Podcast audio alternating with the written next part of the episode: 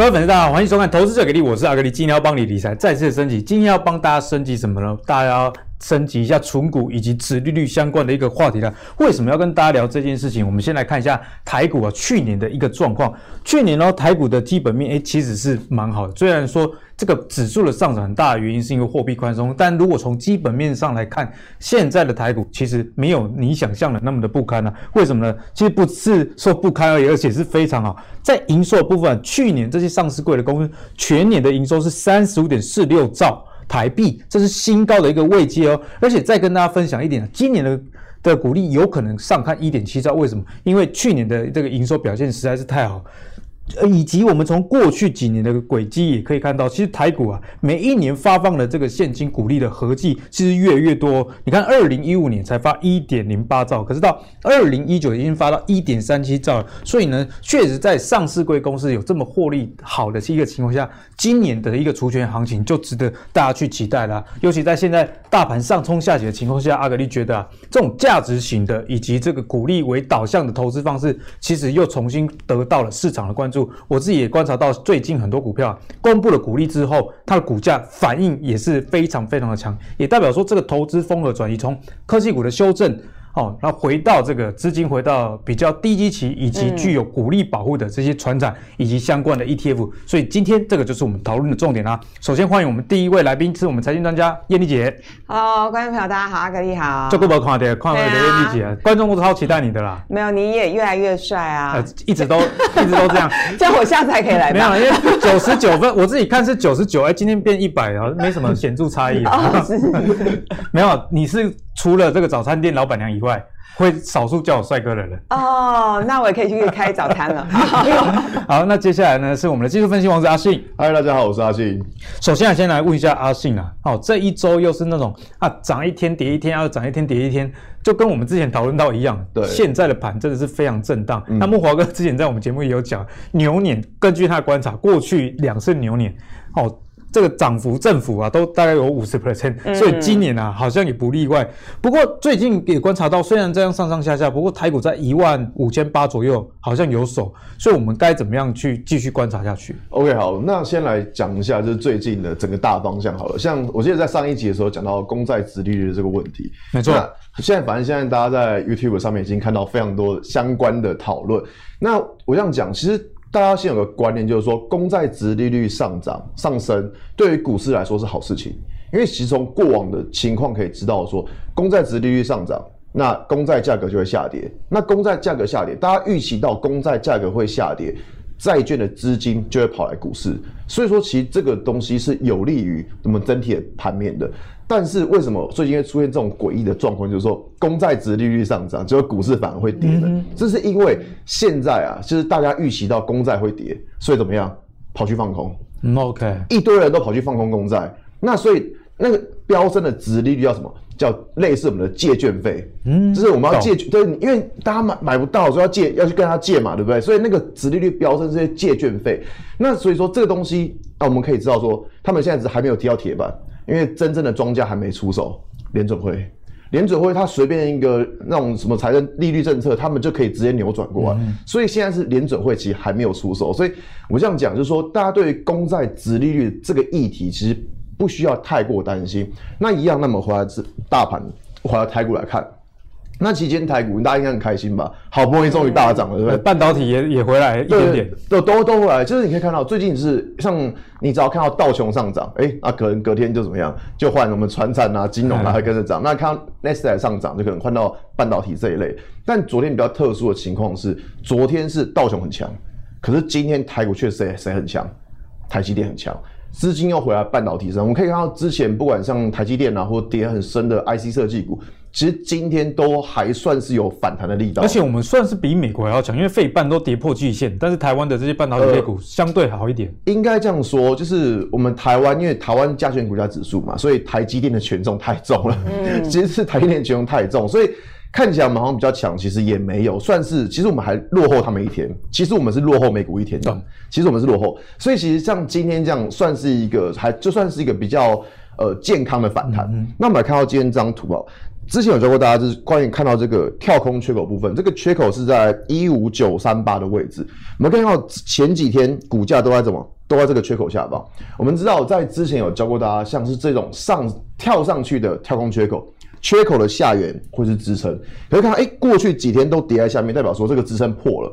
可是哦，大家注意一下，今天开盘价多少？一五九四七，刚好跳过了一五九三八这个缺口的压力。然后关键的，哎，对，所以今天跳过去哦，所以我觉得今天的上涨情况，而且是是谁带动？台积电，台我先讲，台积电应该算是全台湾目前最有基本面的股票，这个大家毋庸置疑嘛。所以是由台积电带动的。我那我觉得说，今天这个跳空上涨，其实算是好事情。那当然，大家说哦，指数一路往上攻嘛，哎，这倒也还不至于。我们看到上方还有什么？这边还有个压力的部分，在一万六左右附近的时候。一六三零附近的时候，还有一个下向下的缺口，所以这个地方又会是一个压力点。那假如说以后指数要继续攻击的话，上面这个缺口压力要能够站上，才会是一个比较有效的是波段的上涨。所以阿信觉得说，短期内还会在这个区间震荡吗？呃，其实我不会去预测会不会震荡，那我只只知道说现在的状况其实并没有大家想那么差，因为像刚刚讲到上市柜营收亮眼嘛，其实大家看到一个一个东西有、现在。呃，有个东西最缺，叫什么？库存。现在的情况是什么？订单非常强劲，但是库下游的库存怎么样？缺翻了。所以你看到，从不管像是年初，嗯，过完年后的石油价格，然后或者是像是一些，我们可以知道，在四月份的时候，台积电要涨价，嗯，联电也要涨价，对。然后今天有个新闻传出来，什么？国剧要涨价，被动元件要涨价，好像什么都在涨价。对，我这样讲，你今年就是会看到什么都涨价，一二三四五六月的题材都是涨价，什么都在涨。我这样讲，今年的题材一定都是涨价，呃，上半年的题材一定都是涨价。所以你看到现在什么情况？现在就是下游的库存非常的缺。那我这样讲，现在景气复苏的太快了，所以大家反应不过来。大家觉得说景气复苏不会这么快，所以大家都没有备什么库存。那现在订单这么强，对，然后库存这么缺，会不会有回补库存的力道？我觉得这个就是大家可以关注，应该会是有回补库存的力道。好，阿信也跟我们讲，最近盘势虽然比较震荡，但是呢，这个库存需要回补，所以大家也不用过于的担心了。但短线上确实要留意留意这个资金的动向。对，哦，诚如我们刚刚讲了，这个短期上的这个电子股确实是比较闷啊。那电子股其实是台湾这个台股的成交量算是最大宗的一个类股，所以现在投资人都这么闷的情况下，是不是该关去关注景气循环或者传产呢？其实，在我们节目中也多次跟大家提醒最近的风向。那最近的盘子确实也如我们说的这样。那最近的盘子在涨什么？例如说像是塑化啦、纺织，特别是阿格里有留意到纺织类股这个族群，因为去年可以说是闷了一年了。嗯、你看上半年这个疫情的关系，大家没有出门，那没出门，你当然就不想要换漂亮的衣服嘛。所以燕丽姐，我们该怎么样看？这种纺织类的股票的表现，呃，我想纺织类最主要就是呢，这个如虹、巨阳表现都很好，那当然也带动其他相关的股票。那特别是我们要值得去看的就是呢，如虹，因为呢，如虹其实在召开法说会之前，对呃，我收了好多外资的研究报告，每个都调升平等。那可见呢，这有几个迹象，第一个就是老板心态做多嘛，嗯、那第二个当然就是法人也完完全的积极的一个配合。那比较不可思议的事情是，其实大家去看一下如。如虹跟巨阳过去的一个本益比的一个状况，以呃如虹来说，呃一般是预估呢，今年是赚二十块，明年赚二十三块。那以现在的股价的位阶，我算了一下，本益比二十五倍了。那大家也知道，现在台积电跌到这个位置，本益比也是二十五倍了。哦，所以你到底是要选台积电好，还是选如虹好？我想每一个人对这个股价合理性的位置判断是不一样的。是对，那话题拉回来就说，当台积电涨不动的时候，资金一定要做轮动，所以就连金融股都全面大涨。金金融国泰富邦好强哦！哦，富邦金大概我从去年就一路推荐，因为我看到它的成长性。当然，我们买富邦金不是为了赚它的配息，因为它息真的不好。对，它的成长性真的很好。所以其实我觉得，就说因为现现阶段就是资金已经轮涨到这个呃传产类股去。当然，今天电子股表表现不错，所以这几天我的很多很很多粉丝、很多朋友就问我说：“那我是不是呢？现在就是不要买电子股，我就专心去做传 传产股？”我觉得这是一个很棒的问题，就是我常跟大家分享的一件事情，一个很重要的逻逻辑，就是说你的知识到哪，你的财富就会到到哪里。哇，好严格的一句话。严会严格吗？啊、会吗？我我是用这样子要求我自己的。很大的一句话。没有没有，就是呢，如果你你对金融股非常有研究，你很会挑金融股，那这样你去买台积电，你一定买不下手啊。是啊。对，那如果你对半导体非常非常有研究，你就会觉得传产股有什么好买的吗？因为大家看眼睛看的重点不太一样。对，所以我觉得就是就你自己熟悉的知识范围领域里头去挑你喜欢的股股票，你就有机会抱得久、抱得住，而且跳到标股。嗯、其实能力圈这个问题，我真的是蛮认同的。嗯、像很多那个电子族群，我自己也是看不太懂。虽然知道业绩很好，比方说面板这个我就不太敢玩，但是相对的半导体，我就可能就比较敢去碰。嗯、所以燕妮姐提醒大家，就是在资金轮动之余呢，如果你对这个产业没有一个认识以及掌握度的话，再好的公司你买了也会亏钱，嗯、因为可能一个洗盘你就被洗掉了。没错，没错。那接下来请教阿信了，纺织股我们该怎么看？我这样讲哦，就是其实跟燕妮姐看的一样，就是一样是看如何跟聚阳。那为什么要看这两只呢？其实其实原理就跟刚刚阿格里讲的，就过去疫情的情况，我们需要穿衣服吗？不用嘛，对不对？不是要穿，所以还是需要穿衣服。内衣内裤穿一下，还是需要穿衣服。大 家可以不用。对，在。但是我们现在要走出户外了，现在疫情已经趋缓了，疫苗也打了，所以大家知道走出户外了。那你走到户外，你是会想要说帮自己自装。所以说，我们这边看到两间最大的成衣，一间叫如虹，一间叫聚阳，就看这两间。好，那看到如虹，我们知道，像在看这种股票，其实，在上一集有讲过原物料判断，就是看上游的报价。那我们在看如虹的时候，会看谁？一样会看他上游的客户，他客户是谁？Nike。还有做那个瑜伽服的 Lululemon，对对，那好，那 Lululemon 它在之前呢，它有释出一个讯息说，它今年的财测可能会上调，就等于说它财色是优于预期的。你看哦，如果如虹是出出货出给 Lulu，他帮 Lululemon 代工，但是它财色上调，是代表说如虹会同步受惠。没错，对。那刚刚有艳丽姐有提到法说会，其实，在如虹它在法说会有释放一个蛮呃，应该说蛮特别的讯息。就他释放说，他会跨入针织，呃，他会跨入平织这一块。嗯，他会跨入平织这一块。我这样讲，什么叫平织？像我们这种就是比较衣服没有什么弹性的，叫平织啊。平。那一般来说就是毛衣那种就偏向针织。那我这样讲，像是呃一些快时尚衣服都是属属于偏向平织这一部分，所以表示说如虹它现在也要正准备跨入这个领域，因为过去它是比较机能性服饰为主。哎、欸，对，过去它没有，那可是它现在跨入了这个领域来说，就变成说它会新多了个题材。那这个是在如虹部分，当然讲这么久之后，还是要来看一下技术面。技术面。对，就是不能说光，嗯、因为我们这样在之前有教过大家说，我们在看一档股票的时候，你除了去看产业、看筹码之外，我们还要回到什么？回到技术面来看，好，那我们来看它如虹这张线图，这张是如虹的周线图，可以看到，在二零一五年的时候，它这边出现一个起跌点，从二零一五年现在几年了？二零二一年闷了几年？闷了六年，好闷哦，好久了。对，你看到过去六年它都没有涨，可是现在呢？哎，你会发现一件事，它竟然已经站上了什么这个压力点，表示说它已经就是。熬了六年，他现在终于出头了。对，这很不容易。那一样，在之前的节目我教过大家说，我们在看股票的时候，在选股的时候，会去看一下这一档股票有没有比大盘还要强。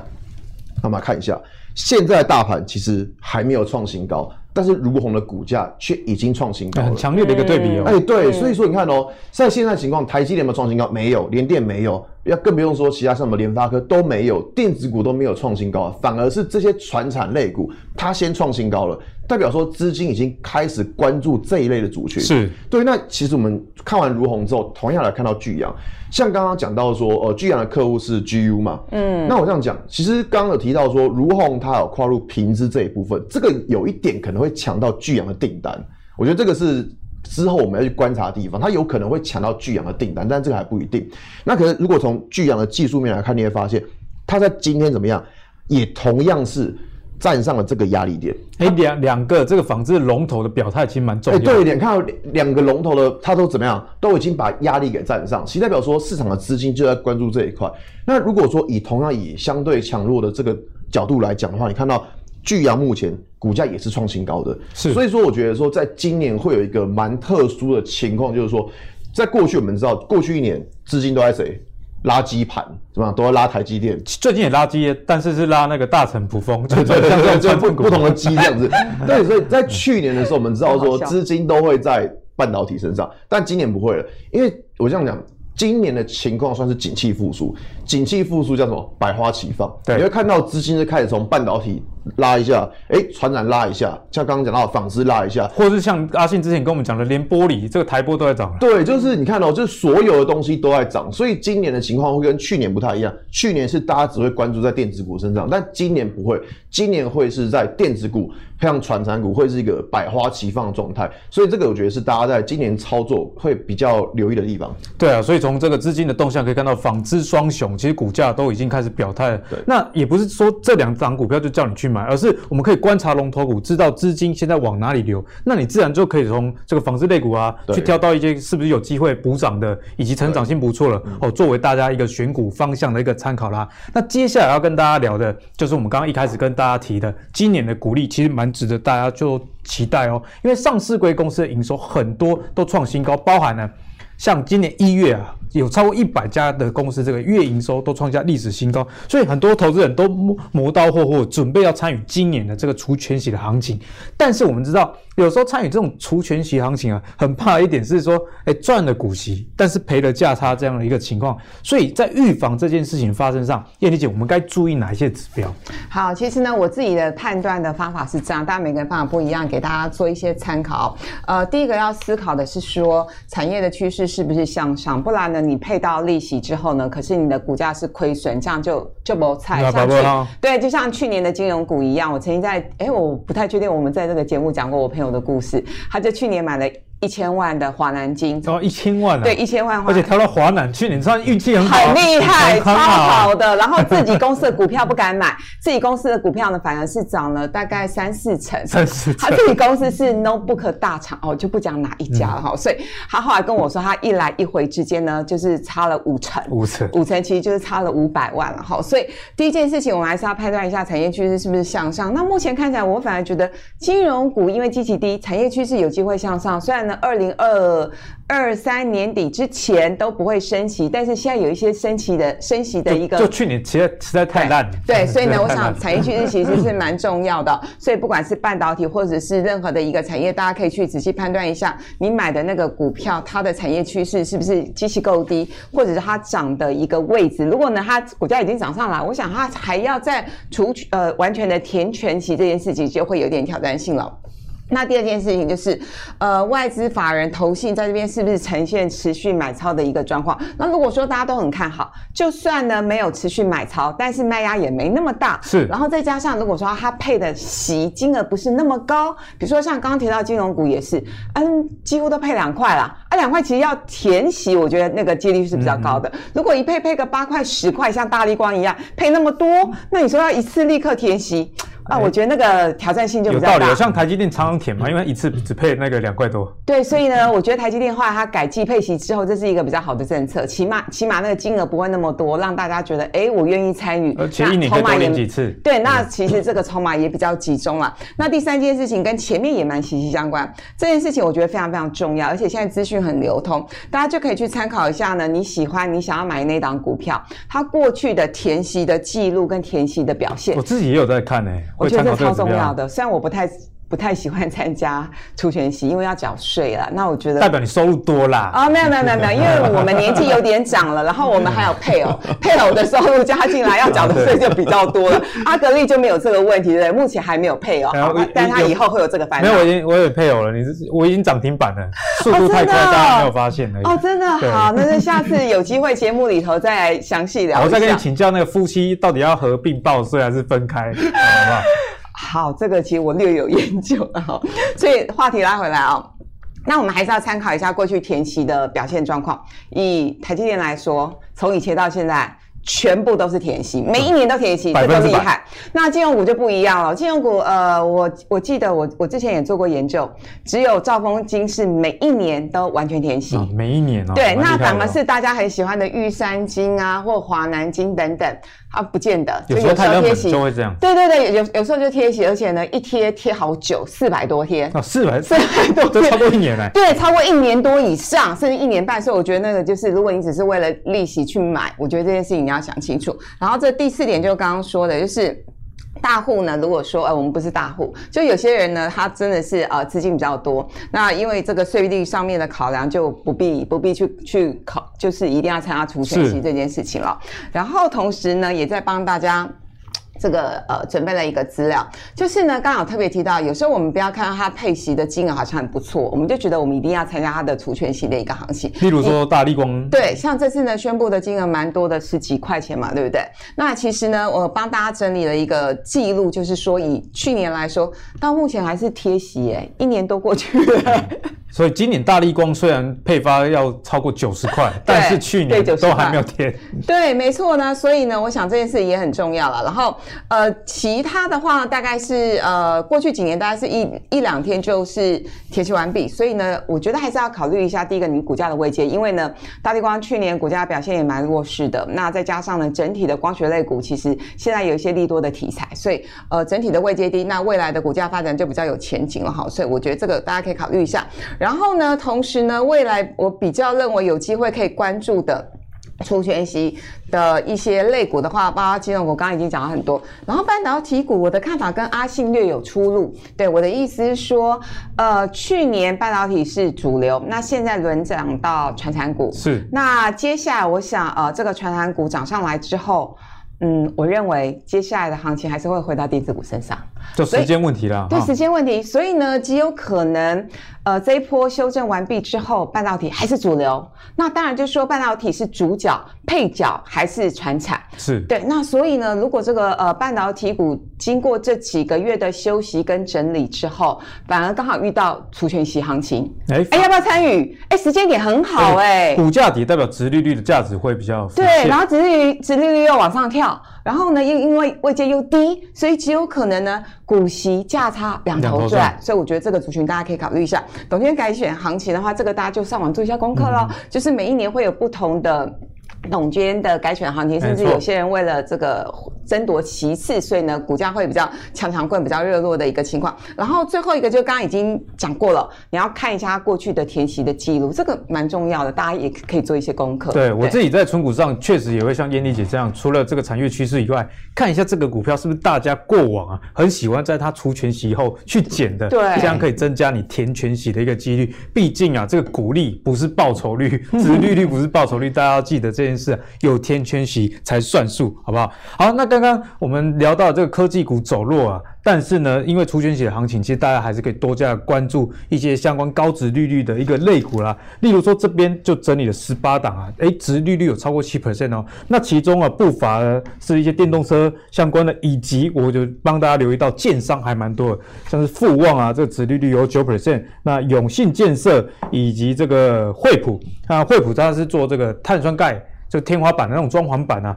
这种股票虽然相对冷门，以及银建去年虽然有打房的新闻，但是其实他们的获利都相当的不错了。所以像这样子的消息啊，是不是值利率高就一定可以买，还是要加入怎样的思考，呃，才能做进一步的判断呢？我们先请阿信来帮我们解析。好，所以每次讲那个存股啊，其实说实在就是都会冒冷汗。哎、欸，阿公，阿信自己有在存吗？我没有，因为我没有在存啊，因为我自己是不存，我自己是不存股的。我我这样很，就我自己是不存股，我会短线就赚比较多了嘛。也不要这样讲，就是我们会找比较主市场的主流股来做。那只是针对这张表格呢，那我觉得有几个观念可以分享给大家。因为我刚刚看一下这个表格，十八档嘛，但这十八档它的确它殖利率很高，但如果你说。我们是要来存股的话，但你不是只单纯看殖利率，我觉得有几个观念要跟大家讲。就好比说这档康纳香，对，去年赚很多。我们知道去年口罩很缺嘛，对啊，所以他去年配，哎，他的配股，他殖利率他配了三块，哎，很多哎、欸，三块蛮多的哦，很多哎、欸。但是你要想哦，去年口罩很缺，今年还会缺吗？啊，不会了。对，所以你看哦，这个东西就跟刚刚燕丽姐提到的说，产业是有点关系，它可能就是说，呃，突然捡到枪。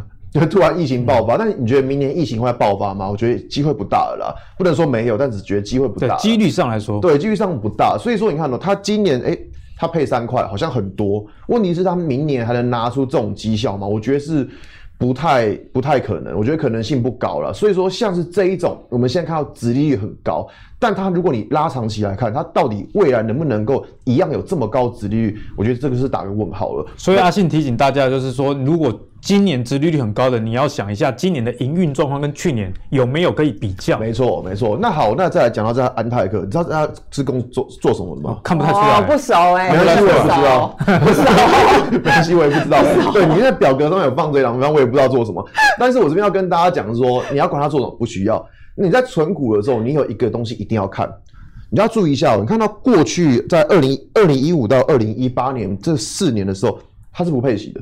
就是如果说我们在做存股，假如说你知道存股的话，你不能有这种过去十年有一两年是没配息，这绝对是不行，不能一曝十寒啊。对，就是你不能说哦，我今年配很多，明年不配，哇，那不是挂了吗？啊、那我怎么那我怎么知道后年会不会配？所以说我们在看存股的时候，有几个条件一定要知道，就是说公司一定要赚钱，这个是必要的。再来就是现金流量一定要是正的，我觉得现金流量这个是在存股的过程也是一个很必要。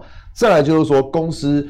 要稳定啊，他不能说哦，我今年赚钱，然后就明年就不赚了，这绝对不行。所以像是这一档，诶，它一样配三块，好像很多。可是你看哦，它在过去二零一五到二零一八，还有到二零一一这个这个时候，它是不配息的。所以这个在于存股的时候，就是直接打枪掉了，这个就绝对不用看它，因为我们不能接受它没配息。这代表说公司的营运是不稳定的，所以呢，大家在参考这些高值利率类股的时候，要记得阿信刚刚提提醒的两个重点啊，今年跟去年有没有一样好，甚至更好，这当然是最好，这当然最好，以及过去的表现呢，不要就像你交朋友一样嘛，哎，突然对我很好，但过去好像也不不怎么样啊，是不是有特殊的目的等等？要要借钱的时候，对对对对对对，要借钱的时候，所以不要因此这样你就去存这支股票了哈，好不好？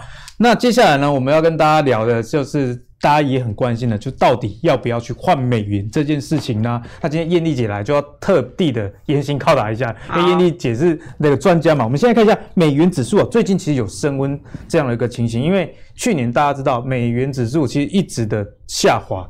好，那下滑也代表着股市的上升，因为这两者之间是有互相的一个平衡点在。不过我们最近观察到美元指数开始反弹，而且有越战越稳这样的一个趋势了。所以现在是不是一个可以换美元的好时候？好，其实我先帮大家整理一下，因为呢，我记得大概在半年多之前，华尔街有几个很有名的分析师就一直。一直这个呃发表一些最新的看法，他们认为说美元指数应该进一步下探到七十到八十，那么夸张？对，七十我觉得有点，我们不能说人家瞎哈，就是他们有他们的看法。嗯、但是呢，至少目前因为呢，呃，美元指数过去这一周蛮强劲，主要是因为呢，这个呃疫苗发挥了作用。我们可以看到，不管是美国、欧洲，然后陆续在施打，然后呢，包括呢，就连这个很多像台湾的一些医生都说，呃，这几支疫苗保护力大概都有九十。几趴？对，Pfizer 跟莫德纳效果都好。对对对，那可见的全球经济会回温嘛？特别是美国，美国经济会转好的话呢，那它当然就会影响到所谓的我们刚刚特别提到的美债的殖利率，然后呢也会让让美元比较强，因为呢会有一些通膨的一些呃这个担忧在，所以呢美债爆冲之后呢，那钱就会从新市场。会到美国去，所以这也导致呢，美元是最近比较强，然后这个一度是在那九十二这样的一个关卡哦。那大家会觉得说啊，美元怎么天啊不啦？你们专业人士懂就好了啦。我们比较关心的是台币跟美元之间的关系。那我们就来看台币现在怎么样？对，那台币呢？其实上个礼拜还比较强的时候，大概是有在二上个礼拜跟上上个礼拜比较强的时候是二七点七附近。那确实呢，因因为这个呃美股是。比较大幅度的拉回，对，那啊、呃，这个台股也跟着下修，所以呢，呃，就是确实有一些热钱是汇出去，然后也因此呢，我们看到台币跟美元之间的关系，就过去这二十年来看，那呃，台币呢比较弱一点，大概就是在三四三五，它特别是三四附近，那比较强一点，大概就是二十七、二十八。那所以我刚刚讲，就是呃，台币在半个月之前最强是来到二七点七附近的时候，我们就可以发现，哎，其实升不太上去。嗯然后其实呢，我们的这个央行私底下大家都知道，他们还是会比较关心，希望台湾就台币比较。在急升，因为你升到二六跟二七，呃，二六跟二五的话，确实对很多的出口业，对台湾的叫苦连天了。对对对，所以其实我们可以很明确的看到，呃，台湾的主管机关确实在这边呢有一些动作是来主升台币。然后我不知道大家有没有注意到一个更有意思的一件事情是，最近呢金管会也核可了，呃，就是台湾这些比较大型的一些寿险公司在发行外币保单，特别是美元保单的额度是进一步提高，提高啊，这跟美元走势息息相关。意思就是说，金管会他们也希望，当然金管会不同意，这是我个人解读哈。我个人解读是为什么要可以有这样的一个政策出来？当然希望你们寿险公司、保险公司多发一些美元计价的保单啊啊！你们多买美元保单，那相较之下就会有利于主升台币继续往。哎，有道理。哎，对对对，所以其实呢，我我我个人认为，其实在二十七点七附近，其实就是一个蛮蛮强势的。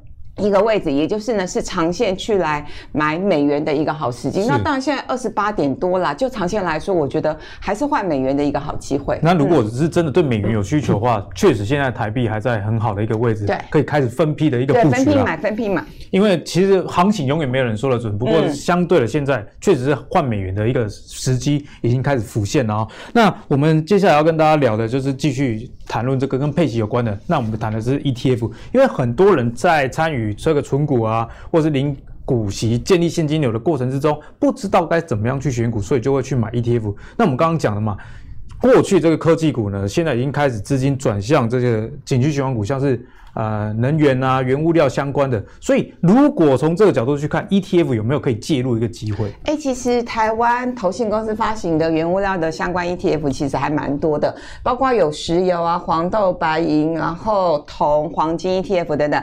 我自己先讲我自己的操作心得。这些我都没买，都没买。我唯一买过的是黄金 ETF。我有买过那个接口黄豆跟持有。欸、那你待会可以跟大家分享一下，好好。那我先讲我自己的经验。我去年在操作黄金 ETF 的时候，上半年我觉得好有意思，它跟实体的这个呃金价它有点落差。那我还特别打电话去问这个基金公司说，哎，发发生了什么事？他就说，哎，就是追踪指数的误差啊。其实这这解解释起来有点复杂，嗯、但总之它落差也不是很大。那到了下半年反而。是呢，这个 ETF 的价格有追上来，所以我觉得哎，这件事情也没有特别困扰哈。那至于呢，油价，油价其实我大概去年年底的时候呢，就我们就很很看好啦，因为呢。其实你很确定疫苗出来了，然后全世界人会陆续接打，所以景气一定回来。那石油是领先的指标，所以油价一定会涨。所以我记得我上次来这个节目的时候，我有特特别提到我买俄罗斯基金。有有有。对对对，哎，表现真的很不错。因为俄罗斯就跟原油有关系。对对对，百分之九十几的联动性哦。那所以这些 ETF 我没买，但是还是帮大家介绍一下，就是包括元代 S&P 的石油，然后黄豆、白银、道琼等等。那确实我们可以看到呢，呃，最近这半年的。绩效都不错，然后其实以它的价格来说，一张大概一万两万块，对很多小资族来说呢，蛮好入手的。对，很好入手，然后也不会觉得太贵。但是我还是要提醒大家，因为原物料的价格其实波动度很大，是。所以如果你是连那种零零五零买起来你都会觉得有压力的，这种你真的就不要买了，这就不适合你了。不要小孩子开大车。对，然后另外就是要特别提醒大家，我觉得因为呃，这也是息息相关的逻辑，美元我看好的话。那我觉得对原物料价格来说会产生压力，哦、意思就是说它已经涨一大波了。哦、那我们要再期待它同样再有这么一大波的涨幅，我觉得不容易哦。所以反而是原物料的行情，我觉得在短线上面应该会有一些回档的可能性。那所以如果大家对这些 ETF 有兴趣的话，你就挑一个你有兴趣的商品，就我刚刚讲的，不管你是对石油有兴趣，或者是对黄金有兴趣，你就挑一个你有兴趣的，然后来练习。对对对对。那我觉得这些 ETF 确实也不错啦，因为门槛比较低。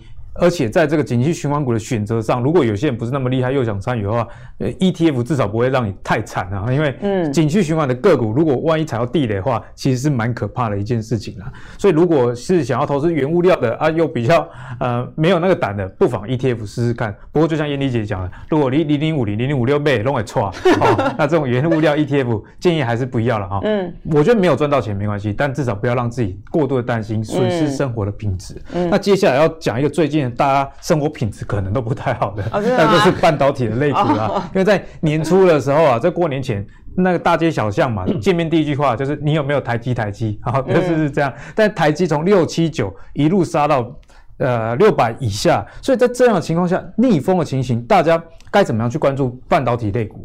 好，我先讲我自己，大概是在六百四十块钱附近分批卖的，因为那时候我看到了几个迹象。第一个迹象是呢，因为我发现当大盘在创新高的时候，我手上的台积电没有创新高，我就知道内有玄机。嗯、但那时候还不知道发生什么事情，风风向有一点变。对，我就知道说，哎、欸，其实是背后有玄机在。就后来没有想到，当然就发生了这个呃美国殖利率暴冲的这件事情。那我们要去观察几件事情哈，很有意思。第一件事情，外资不停卖。内资不停接，今年零股一直接，卖了三十几万张，今年也对。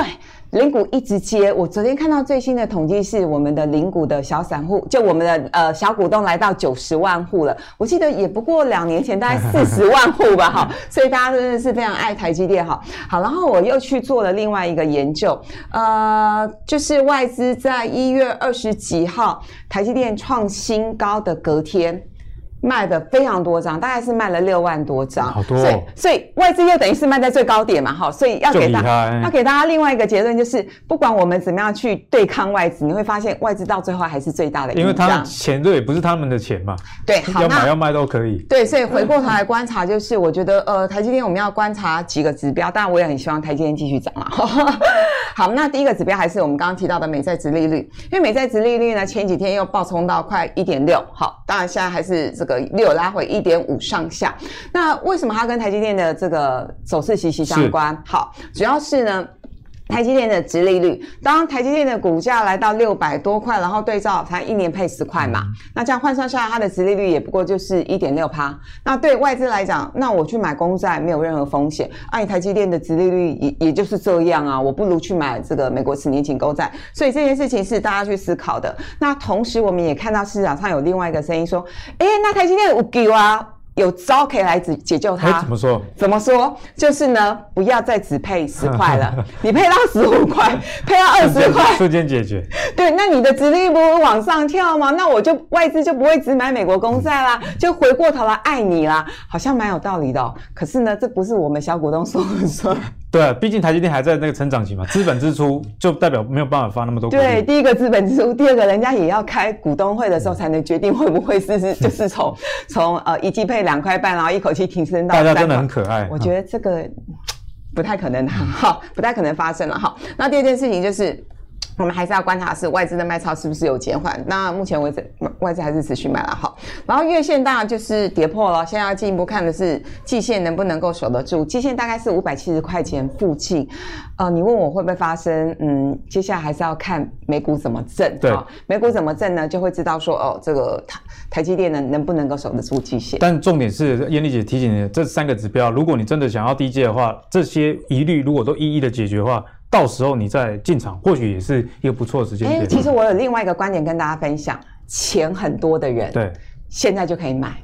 因为我知道台积电一些高阶主管都是六百块钱的时候还在卖，对手对手变啊，哎呀，因为他钱多嘛，而且自己都还在加班嘛，对啊，他没差，他钱多。因为呢，台积电未来我们还是可以看到是七百、八百、八百块，我我不确定啊，但是我想七百块应该是蛮有机会的。那第二个就是像我很多粉丝，他们就是买零股啊，好，五号、六号，或者是呃一个月六号买一股，十六号再买一股，二十六号再买一股，这也是一种方法。是，那你就已经分散用时间去换取这个空间了。其实我的观点。跟燕丽姐其实差不多，就是说你要根据你自己的投资目的。如果你是那种啊、呃、分批布局的人，那现在跌破月线，甚至呃快碰到季线，嗯、这当然是相对一个低档啊。但如果你是短线，又因为台积电。在前一阵子已经变成很多人做价差的一个标的。如果是这种人的话，那确实像燕妮姐说的，你等外资不要卖了再说，嗯、这样胜率也会比较高了。那接下来请教阿信，我我们该怎么看看台积电？我这样讲，现在大家对于台积电应该是又爱又恨吧？就是爱是觉得说它应该还会涨，恨是怎么样？偏偏现在都不会涨。嗯、大家觉得以后会涨，但现在就是很烂。那我这样讲，就是说大家看到就是最近呃，在其实在我看一下，大概从什么？从这一天吧，我记得在这一天好像还在六百。五十几块的时候，在录影的时候跟大家说，我说啊，那时候台积电。第一季业绩最好的时候会在什么时候？一月，一月，接下来二月、三月就开始衰退。所以你看哦，为什么最近股价后来又跌下来？是因为大家都已经看到这个情况。那我先跟大家稍微讲一下整个大环境了，就是大家讲到说公债殖利率的这个问题。那最近你知道台积电就是大家会讲说哦，因为公债殖利率比较高，所以说台积电股价被打压之类的。那我们知道说哦，因为 Nasdaq 他们的配息、他们的殖率是很低的。但其实讲法并不是这样，主要原因是在于说现在台积电他们属于高本益比。因为大家是拿过去拿他去年的获利来看现在的本益比，对，问题是你这个东西估算本身就有错误，因为为什么？因为大家忽略了台积电它今年可能还会继续成长，也就是说我们现在如果我们也是用过去的 EPS 来估算本益比的话，我们看到会是过去的本益比，但今年怎么样呢？假设它第一季财报开出来优于市场预期，它从原本的高本益比就反而变怎么样？它反而是本益比反而相对低了。是为什么现在资金会跑来买船产？就是因为船产类的本益比都相对较低。股你都没 key，对，它本益比相对较低，所以我觉得这个是大家可以去关注的地方。说，的确，我们现在如果用台积电去年的 EPS 来估，的确它本益比真的很高。但如果它今年成长了，诶，那原本的高本益比。反而变成是低本一比了。那再来就是说，大家问会提到说，台积电的它的一些基本面到底有没有什么改变？基本上目前看来是完全都没有。其实资本支出就已经给大家答案了。对，因为我这样讲哦，就是刚好提到说，像刚刚燕俐姐有提到说，那个小散户说要把那个、嗯、那个配息拉高，包括科林，好不好？对啊。你要想一间公司，它如果说它把呃，配息拉高的话，请问一下，他拿什么钱去做资本支出？嗯、他如果真的把配息拉高，我相信股价跌的不会直接走这样而已。嗯，他如果真的把配息拉高的话，他跌的绝对不会走这样。因为，其实我们投资股票要看的是未来嘛。那你把钱都全部都配出来，那我未来如果扩充了之后，你要你要拿什么来钱来资本支出？没办法，所以说。不要提高，我觉得是比较好。那再来就是说，在于基本面这一部分，那你说台积电基本面，说实在话，真的是没什么改变。就好比说上一次在节目上有讲过，现在那个都在缺水嘛，南南科那边 南科那边都在缺水。现在台积电他自己叫水车来，水车钱谁付的？客户付的。嗯，对，你看到台电已经嚣张成这副德行，定价权很强啊。对，那好，那他现在他在呃，好像在第二季吧，他要在南科再新开一个成熟制程的厂。这个厂的费用谁付的？客户付的，他不用任何折旧，哎，他不用折旧。这个是个大美女，大家都对她很好。真的，对，所以你说，你说它的基本面有什么改善？没有。我们知道车用的订单加进来之后，台积电它今年的业绩应该也不会太差。那一样，我们来看一下技术面的部分。其实你看哦，现现在股价刚好就在什么前波低点附近。你看哦，它这几天其实你看到前波低点其实还都没有破。代表说这边其实已经有一点那种支撑的力道在，所以如果从技术面的部分来观察的话，我觉得可以观察前波低点这个部分，它不要被跌破。基本上它这边如果没有跌破的话，它就比较有可能这边稍微打底，嗯、打底之后就比较有可能再往上。所以关键的点位我们要留意啦。对，那再来大家讲到又爱又恨的另外一档叫什么？联电。哎，讲到联电啊，最近听到一个觉得很好笑哎。就有有一个分析师的前辈，然后他的粉丝就问他说：“哎、欸，老师，那个联电一直跌，一直跌，公司会不会倒掉？”大家都已经可能会倒。就像我们刚刚讲到台积电，台积电股价在跌的时候，就有人哎、欸，是不是基本面变坏了？所以大家很容易把股价跟这个营运扯在一起。对啊，真的很可爱。因为有时候我这样讲，股股票它并不完全是看 EPS，它跟什么？它跟评价是有关系的。因为我们知道去年那去年情况是什么？大家市场开始调整调升本益比，这个我在之前节目有讲过。上涨归上涨，但是本益比的调升是让股价暴冲的一个主要原因。没错。那我们这样讲，那。台电先不讲，讲太多，我们来直接讲联电啊。联电最近好弱势。对，其实在我还记得当时在跟燕军 PK 的时候，那时候选联，那时候就有选联电，然后大家好像二二三十块附近吧，然后大家都选啊，联电怎么会涨？对，但是我们知道说八寸晶圆就是缺，是就是涨价，对，它第二季就是要涨价，呃不对哦是。四月一号，嗯，就就要报报价就要上涨。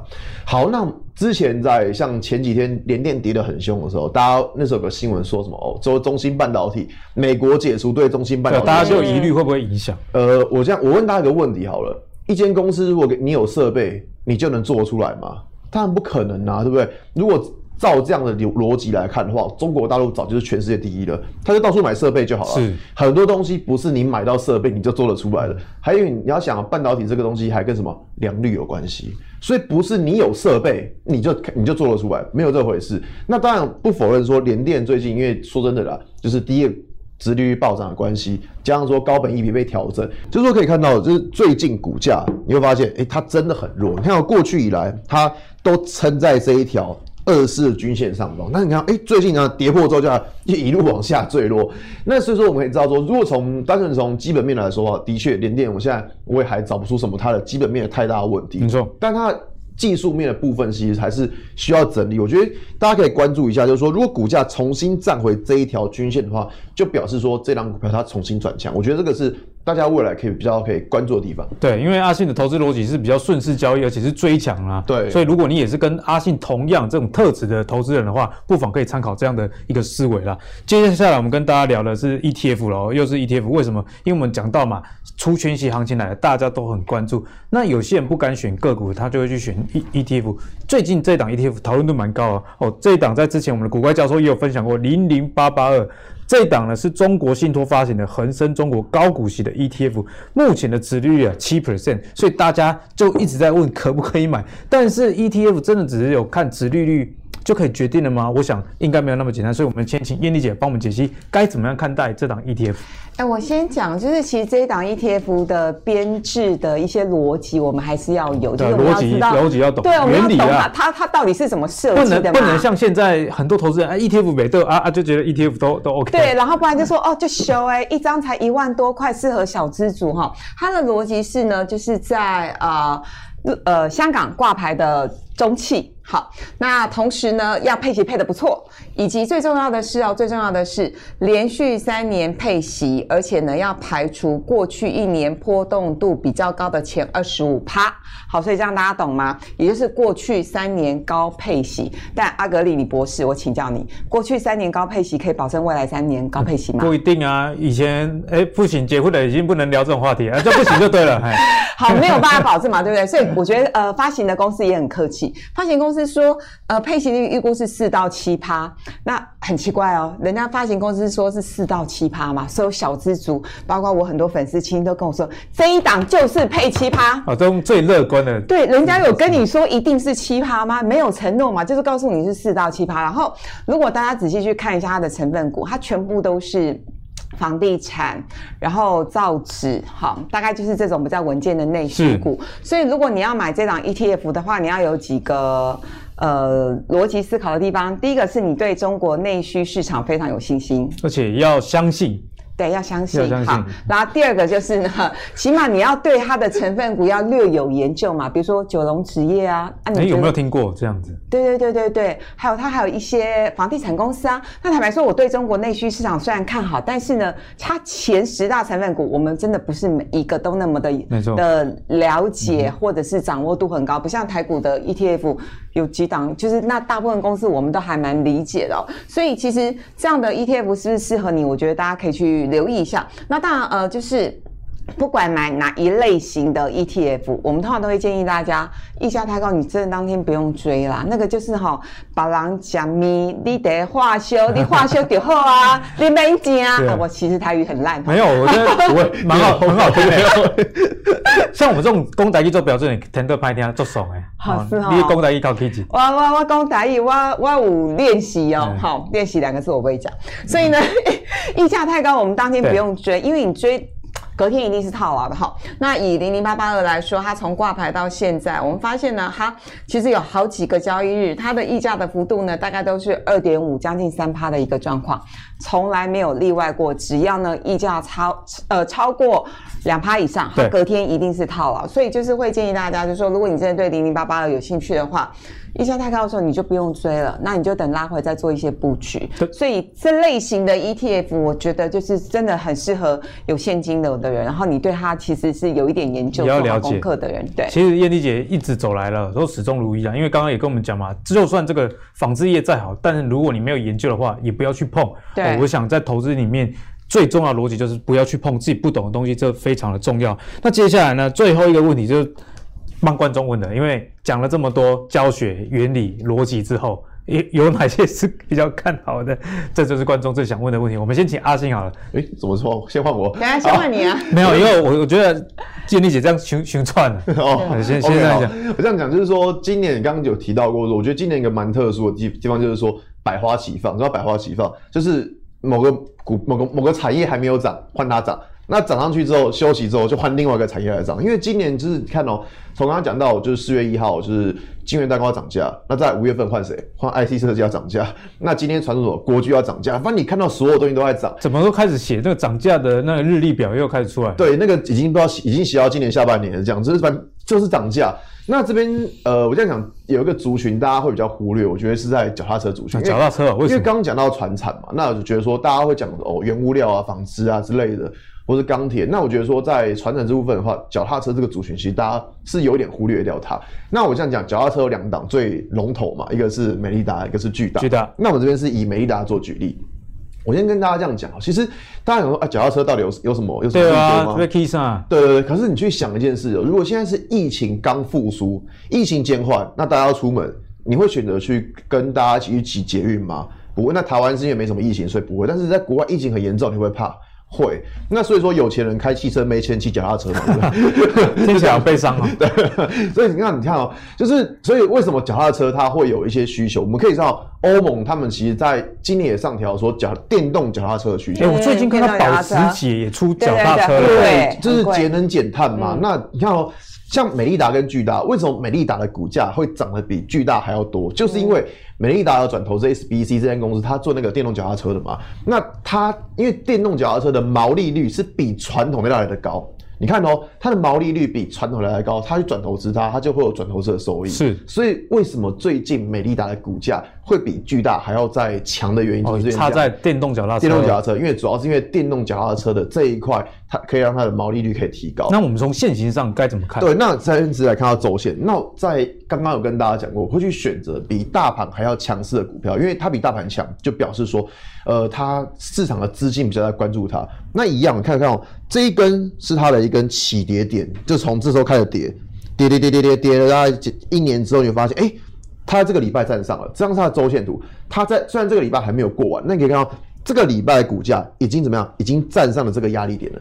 所以在这边选股的范围会选择像是那种刚突破压力点，就我们不要选那种已经飙一大波那种就算了，那种就放下去了。会选择这种刚突破的，然后之前还没有什么涨的。我觉得最近在我选股的部分会比较留意这一块。所以呢，其实电动脚踏车也蛮值得大家去留意。像我最近也有观察到这个新普，它的子公司 AESKY 也即将要上市，这个也是做电动自行车电池模组了。你这样讲这样，其实法人真那时候，我记得那时候开法说或者说那我陪他有去，哇，人山人海这样，人人，对，人山人海。所以大家千万不要小看电动自行车，因为我们刚刚有聊到，连保时捷都出了这个电动自行车，嗯、所以。代表说这个一定是一个趋势啦。对，那阿信的分享我觉得也非常精彩。那最后请燕丽姐帮我们分享 Q two 我们该关注哪些族群？我先补充一下，阿信刚刚讲那个美利达实在太棒了，我投他一票。主要是因为因为你也买电动自行车了吗？哎、欸，也不是，因为刚刚看过脚本，我想说奇怪，这个 我本来想说接着讲。不会，主要是因为其实呃，这档股票是台湾某一档台股基金的前三大持股，前三大。然后对对，很不可思议嘛哈，而且呢，这档基金呢过。过去一年绩效是九十几趴，九十几。对，那因为我有买他的，哦、所以我有我有买他的基金，所以我很好奇为什么他那么爱美利达。好，真的是有一些原因的。那回过头来讲，就是呢，呃，第二季因为现在是呃三月中旬左右哈，所以呢，帮大家就是做一些评估啦。指数部分我觉得还是比较这个整理的一个盘势。那反正如果有一些比较大幅度拉回，就是买嘛哈，逢低承接。然后叠升股，我觉得半导体刚刚有讲到，半导体还。还有一些电子股，其实电子股几乎都在涨价，不管是被动元件或者是其他的零组件等等，几乎上游部分全部都在涨价。低阶，然后补涨就是金融股啊。像我刚刚也讲了很多，就不细讲哈。那指标股我们还是要看富邦金，目前看起来富邦金的成长性非常非常的好。然后呃高配息的话呢，就刚刚我们手板有特别提到，我觉得高配息就是进可攻退可守，特特别是接下来就是除权型行情了。那低价股就有意思了。其实当每次大盘涨不动的时候，资金就会到传产，而且是传产低价。传产低价，对，传产低价，好像是也塑化低价。对，可是太高价，比如说像台塑四宝已经太高价，那其实就不是一个投机买盘哈，反而是低价很多的十几块钱、二十几块钱的造纸类股，你去看它基本面，基本面都很烂，都很差啦。啊，涨什么？就是呢，盘整的时候呢，资金会进到。低价的传产类股，那不管是钢铁啊，自行车已经不低，呃，但是有些零组件很便宜，零组件很便宜，对，对，然后塑化也有一些二线的塑化股也很便宜哈，所以这些低价股也给大给大家做一些留意。解放股其实我觉得航空股还不错，可是也涨一波了啊。如果有兴趣的话，就是等它真的是有一些比较大幅度拉回整理，我们再做一些介入。嗯，好了，那今天的节目其实我们跟大家讲了非常多存股的概念，不管你是个股或者是 ETF，相信收获都很多。最后还是要帮大家提醒啊，今天我们节目讲的就是在存股的过程中，别忘了要选择这个产业展望性好的，以及它财报过去表现优秀以外，不要只看殖利率哦，它的填息的几率高与否也是非常重要。那祝大家在今年的存股呢都有很好的一个绩效的表现。如果你喜欢阿格力的投资最给力的话，别忘了上 Facebook、YouTube 以及 Apple 的 Podcast 订阅投资最给力。我们下一集再见，拜拜。